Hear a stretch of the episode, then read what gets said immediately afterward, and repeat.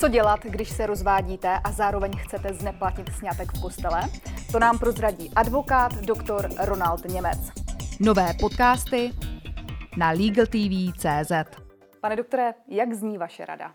Tak základem bych řekl, že nejlepší je se nerozvádět. Uzavřít kvalitní manželství, protože předcházíme mnoha dalším problémům. V katolické církvi však neexistuje rozvod, byť mnoho lidí o rozvodu povídá nebo hovoří lidově katolické církvi můžeme požádat o zneplatnění manželství. To znamená, že katolická církev zkoumá zpětně, jestli ke dní uzavření sňatku byly splněny všechny formální, ale i jiné náležitosti.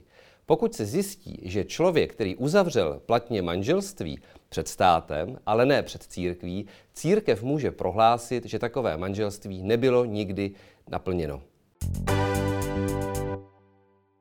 Může dotyčného zastupovat u církevního soudu každý advokát? Čistě teoreticky ano, pokud by vás přepustil předseda církevního soudu, ale to se samozřejmě nestává, protože klasický advokát nemá znalosti církevního práva. Je potřeba se obrátit na advokáta, který buď má znalosti církevního práva, anebo úplně nejlépe, který je zapsán ve speciálním seznamu, které vede církevní soud a takový advokát vás potom může zastupovat. Kolik je takových advokátů zapsaných u církevního soudu? Tak samotných advokátů, pokud se bavíme o církevních advokátech, je několik desítek. V tom problém není. Problém je v tom, že existuje velmi málo advokátů, kteří jsou advokáti podle českého práva, to znamená zapsaní v advokátní komoře v seznamu, a zároveň vystupují u církevního soudu. Takový jsou bohužel pouze dva. Jaká je odměna advokáta za zastupování u církevního soudu? Odměna advokáta se u církevního soudu řídí podle smlouvy, to znamená mezi klientem a mezi tím advokátem.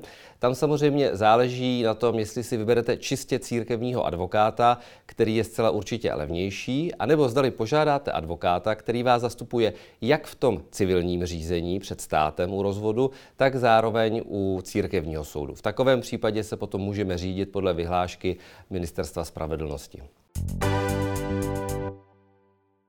Můžete mi tedy ještě na závěr nějakým způsobem schrnout, jak takový uh, rozvod u církevního soudu vypadá? Jak to probíhá všechno? Nejdřív je potřeba ve své podstatě počkat na rozsudek okresního soudu, který nabíde právní moci o tom, že manželství se rozvádí.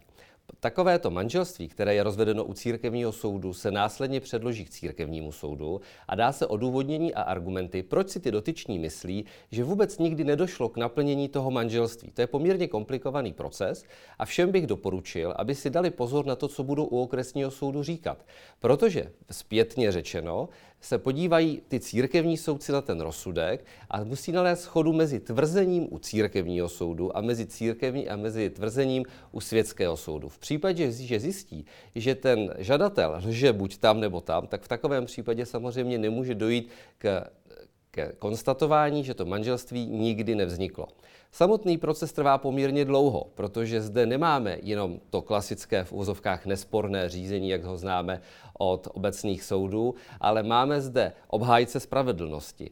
Máme zde eh, další osoby, které jsou zainteresováni na tom sporu, protože katolická církev primárně chce dojít k tomu, že to manželství naplněno bylo. A my musíme přesvědčit ty soudce a další osoby, že naplněno nikdy nebylo, že jsou zde vady, které způsobily neplatnost toho manželství. Z mé zkušenosti takové řízení trvá nejméně rok, ale spíše více.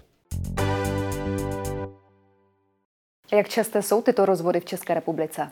Eh, bohužel žádnou statistiku si nevedu. Řekl bych, že nejsou příliš eh, časté. Spíše je otázka, proč lidé žádají o tu neplatnost.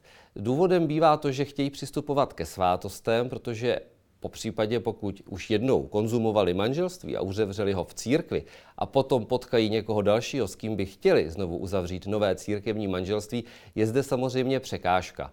A domnívám se, že zatímco těch sporů dneska až tolik není, do budoucna bude růst, protože ten tlak společnosti na to nevaž se, odvaž se a Podíváme-li se na sňatky, že ty sňatky dneska nejsou brané dogmaticky, ale berou se, když mám jednoho partnera, pak druhého, pak třetího, pak čtvrtého.